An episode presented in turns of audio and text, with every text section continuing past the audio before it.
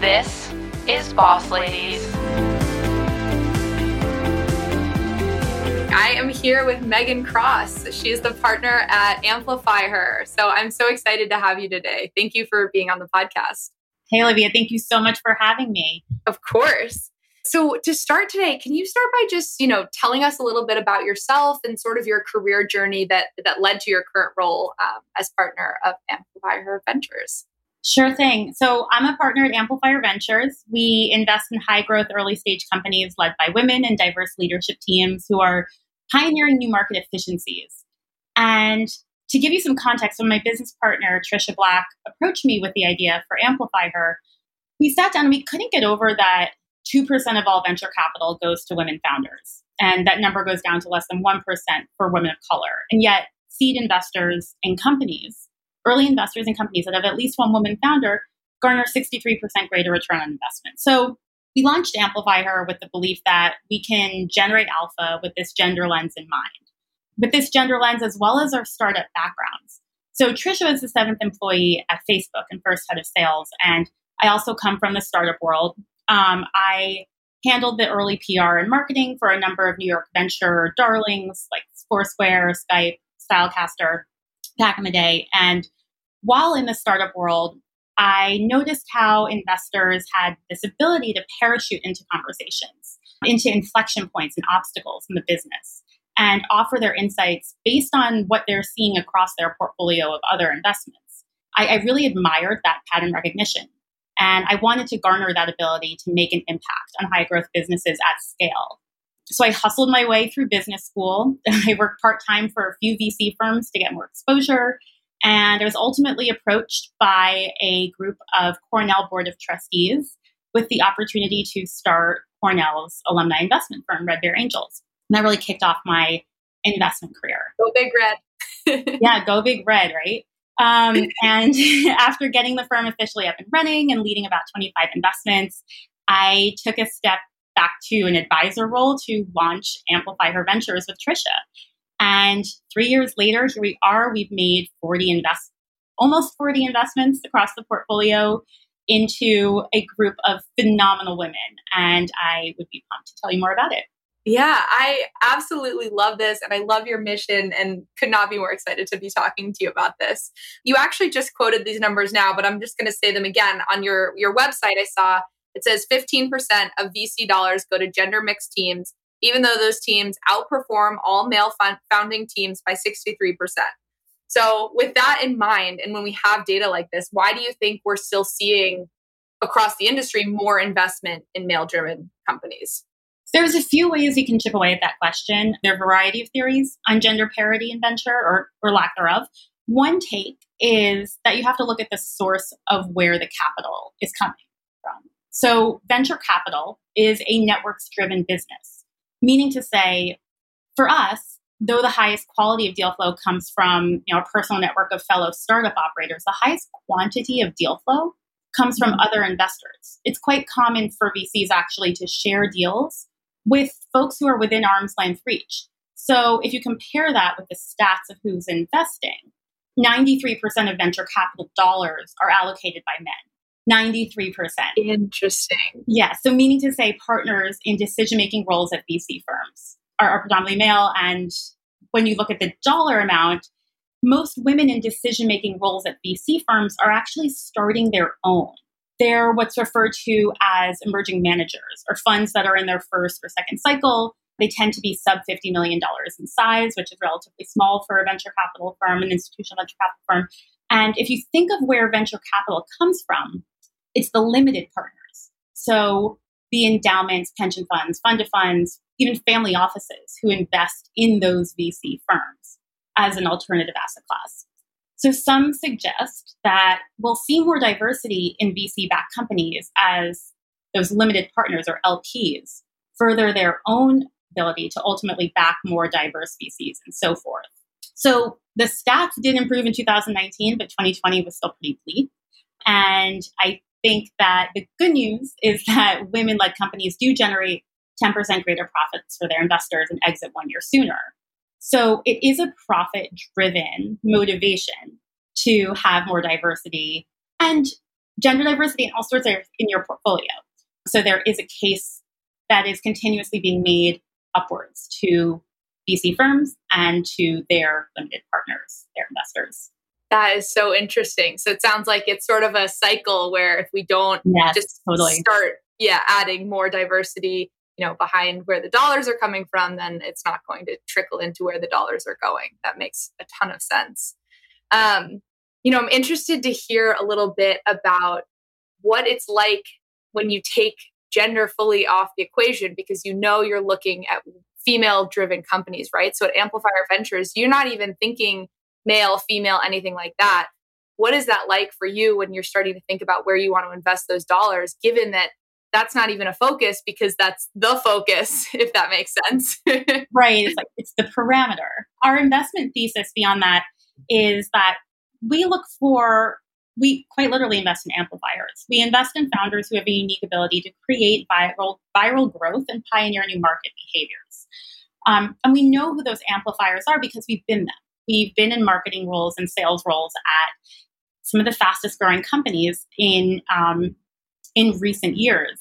And we meet with founders who appreciate that ability to create a playbook for generating viral growth.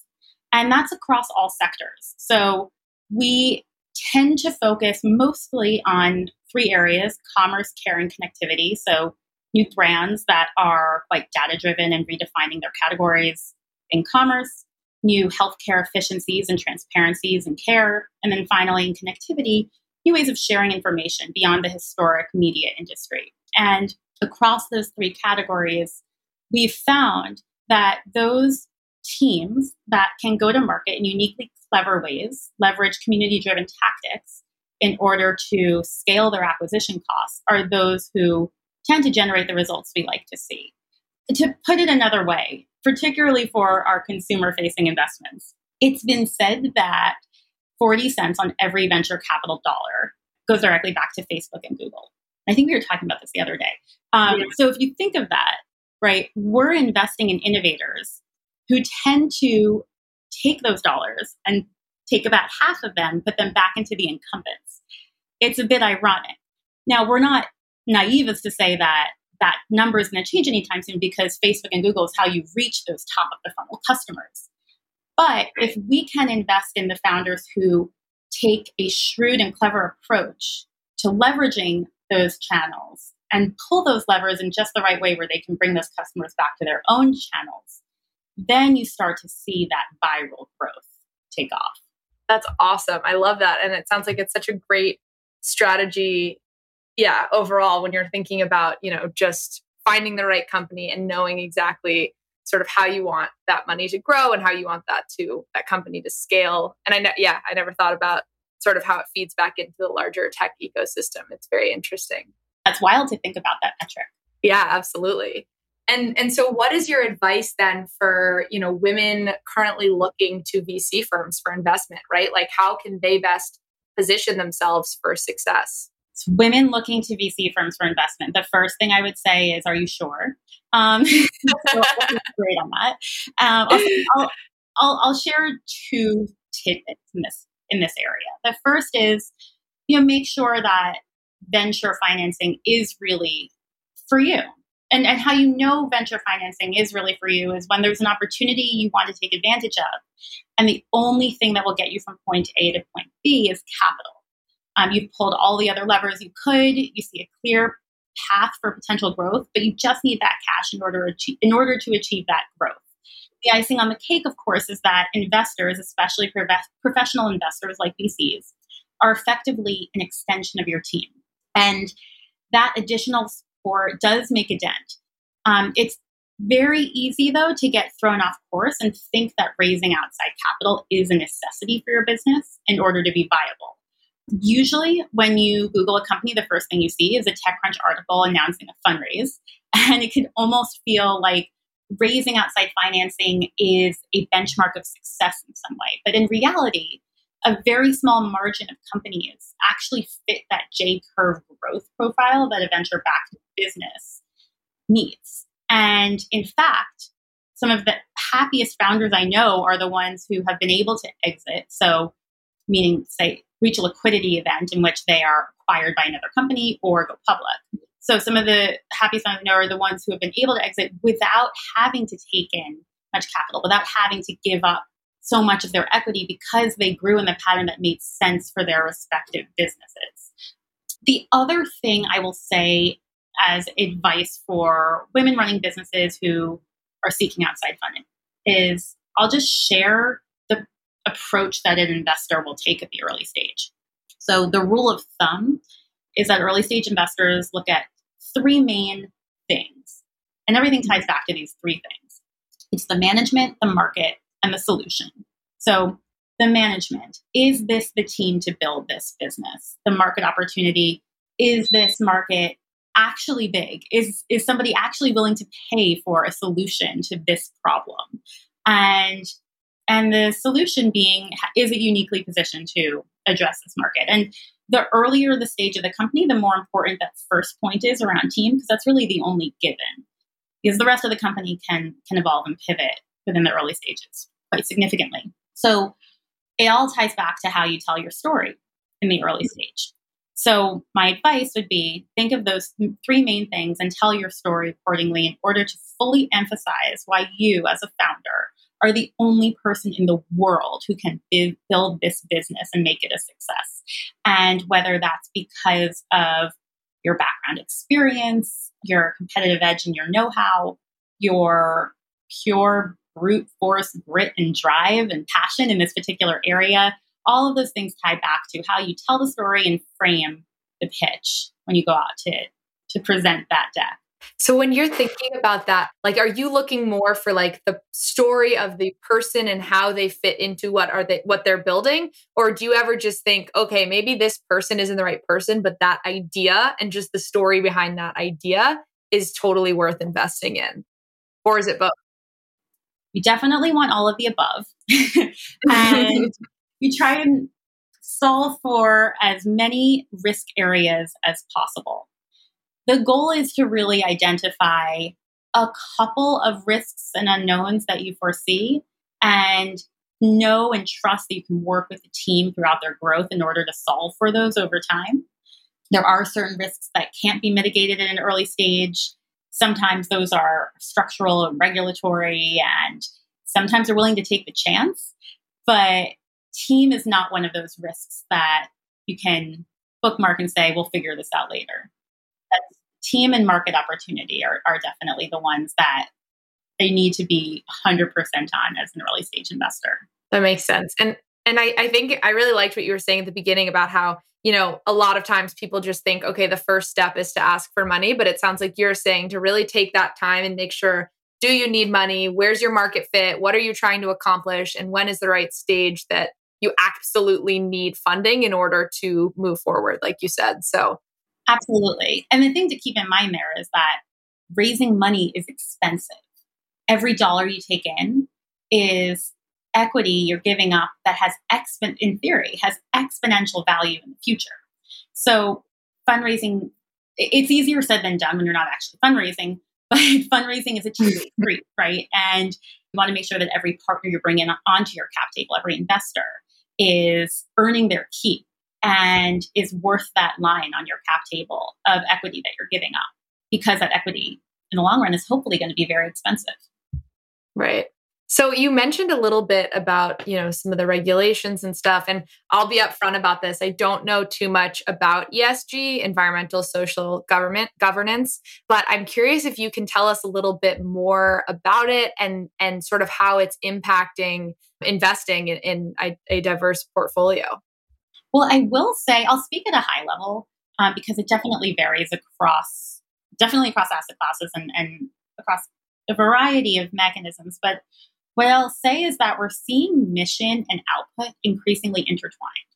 Meaning to say, I think that both VCs, venture capitalists, and their investors or limited partners are integrating impact into their investment strategies with the motivation to generate greater output and greater returns.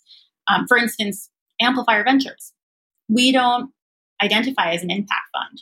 We don't identify purely on the ESG sort of parameters, but in being a profit-seeking firm that is operating like a traditional venture capital fund, we're ultimately providing an impact, right? We do have a double bottom line result. More and more investors are seeing that impact drives output. So it's being increasingly integrated into investment strategy. ESG is not this separate bucket anymore. And that's a very interesting evolution. Yeah, absolutely.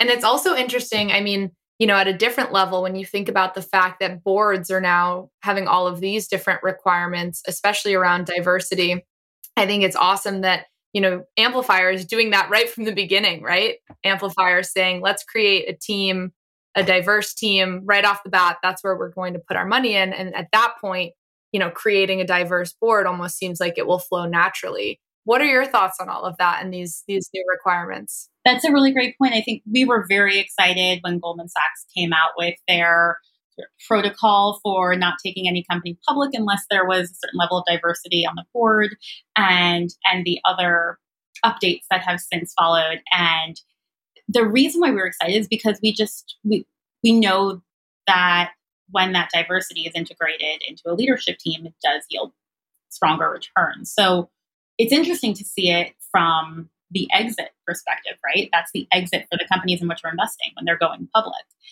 Granted, it's 5 to 7 years out from when we invest, but seeing this diversity, inclusion, alignment come full circle in the cycle of a startup has big implications for the industry as a whole. Absolutely. Hopefully it's the right momentum to continue driving things forward.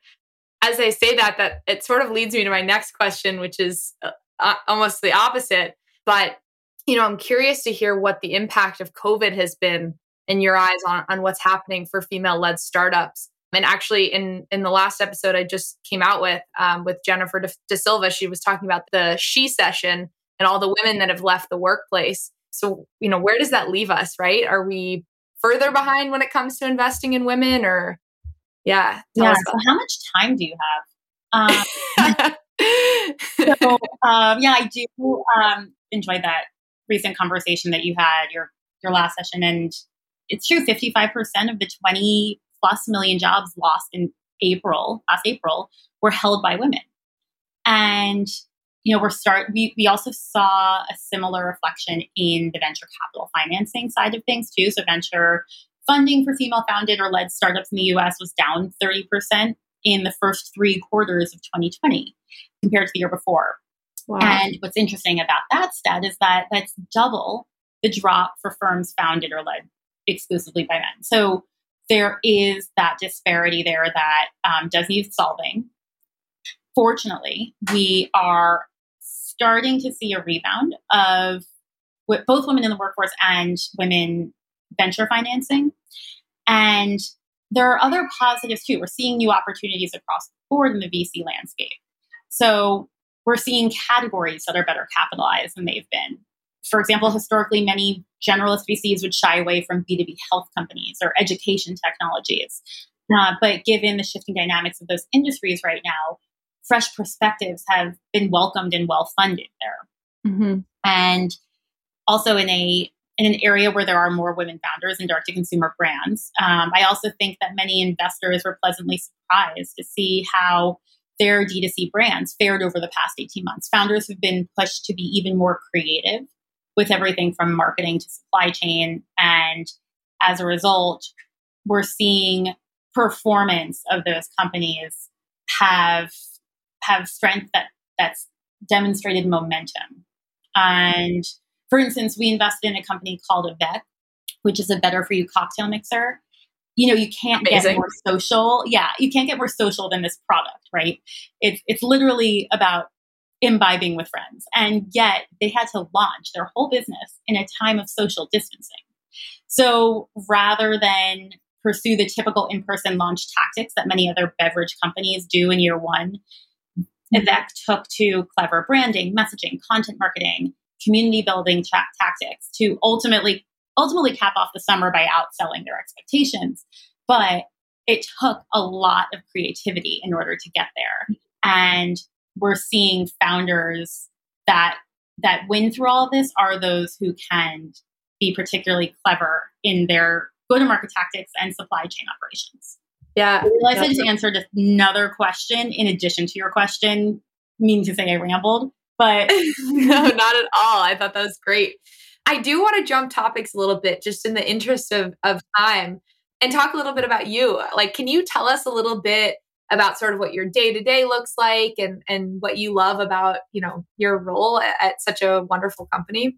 Absolutely. My day-to-day is a mixture of a few things. So, and no day is the same. I'm sure everybody says that.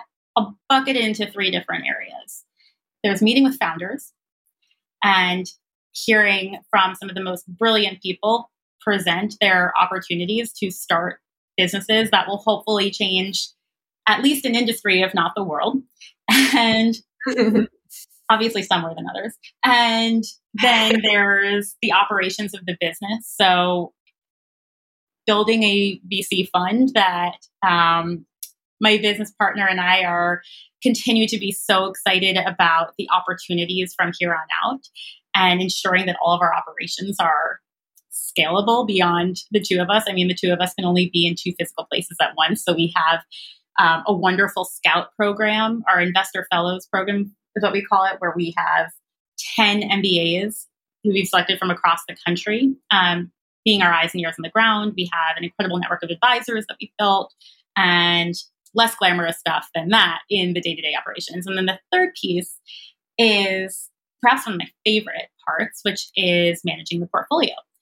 And what that means is being a resource at the drop of a hat to any one of our almost 40 portfolio companies for everything from a quick brainstorm session to an intro to somebody, hiring strategy, where we really like to focus is on marketing and sales.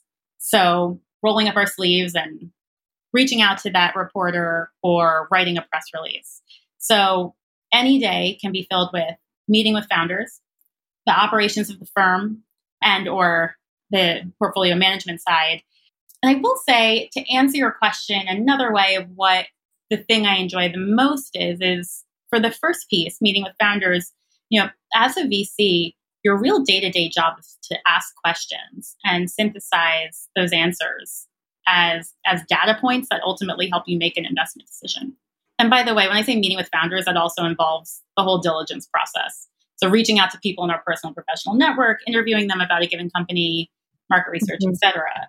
And all of that is asking questions. And that is my absolute favorite part of the role, the function, the day-to-day. I love asking questions, if you couldn't tell as well. I was going to say, I'm so envious of you and your role, because that is literally what you do. And that's really great questions. So thank you. Thank you. No, that's awesome. And sounds like it's always interesting and exciting. And I like that there's different sort of sides of it. What would be some career advice that you would give either to your younger self or to someone who's entering the workforce right now? Any advice you think might, you know, help them succeed and grow? Collect mentors. I actually never use the word mentor when, I don't know, it's something about it sounds super cheesy to me, but you get what I mean. Like collect. Oh, I love it. Yeah. Like collect a network of people you look up to, peers, even people who ultimately work for you, and make them people who are your backboard for thoughts, decision-making, strategizing, everything across your career. And all of those relationships should always be mutually beneficial too. So after any conversation with any of those mentors, rather than say, how can I help you? Listen to them, figure out how you can help them, and then just do it. I think that's amazing advice. That's awesome. One person in particular who we should probably give a shout out to is our mutual go-to, John Alexander, who is a highly esteemed entrepreneur and has been wonderfully helpful to me in my career. And somebody like that, I know I can always call at the drop of the hat to ask him anything about building a business, about fundraising, etc. So true. He is honestly the best. And I'm so grateful he not only has introduced us, but is always thinking about ways to connect people and mentor people, kind of like what you were just talking about. So shout out John Alexander. To finish this off, I would love to hear what you feel is one of your greatest accomplishments. One of my greatest accomplishments. Hopefully it hasn't happened yet. That's why I said one of. Yeah, one of. Okay.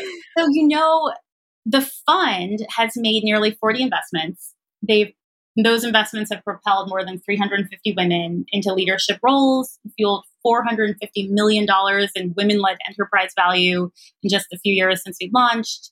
But candidly, my toddler slept through the night last night, and I feel like that deserves a medal. So I'm going to put that as my accomplishment. I love that. That is amazing. And congrats. I hope that continues. You and me both, Olivia.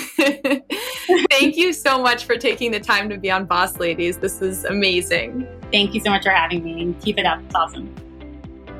Thanks for tuning into this week's episode of Boss Ladies. Check back next week for a new episode.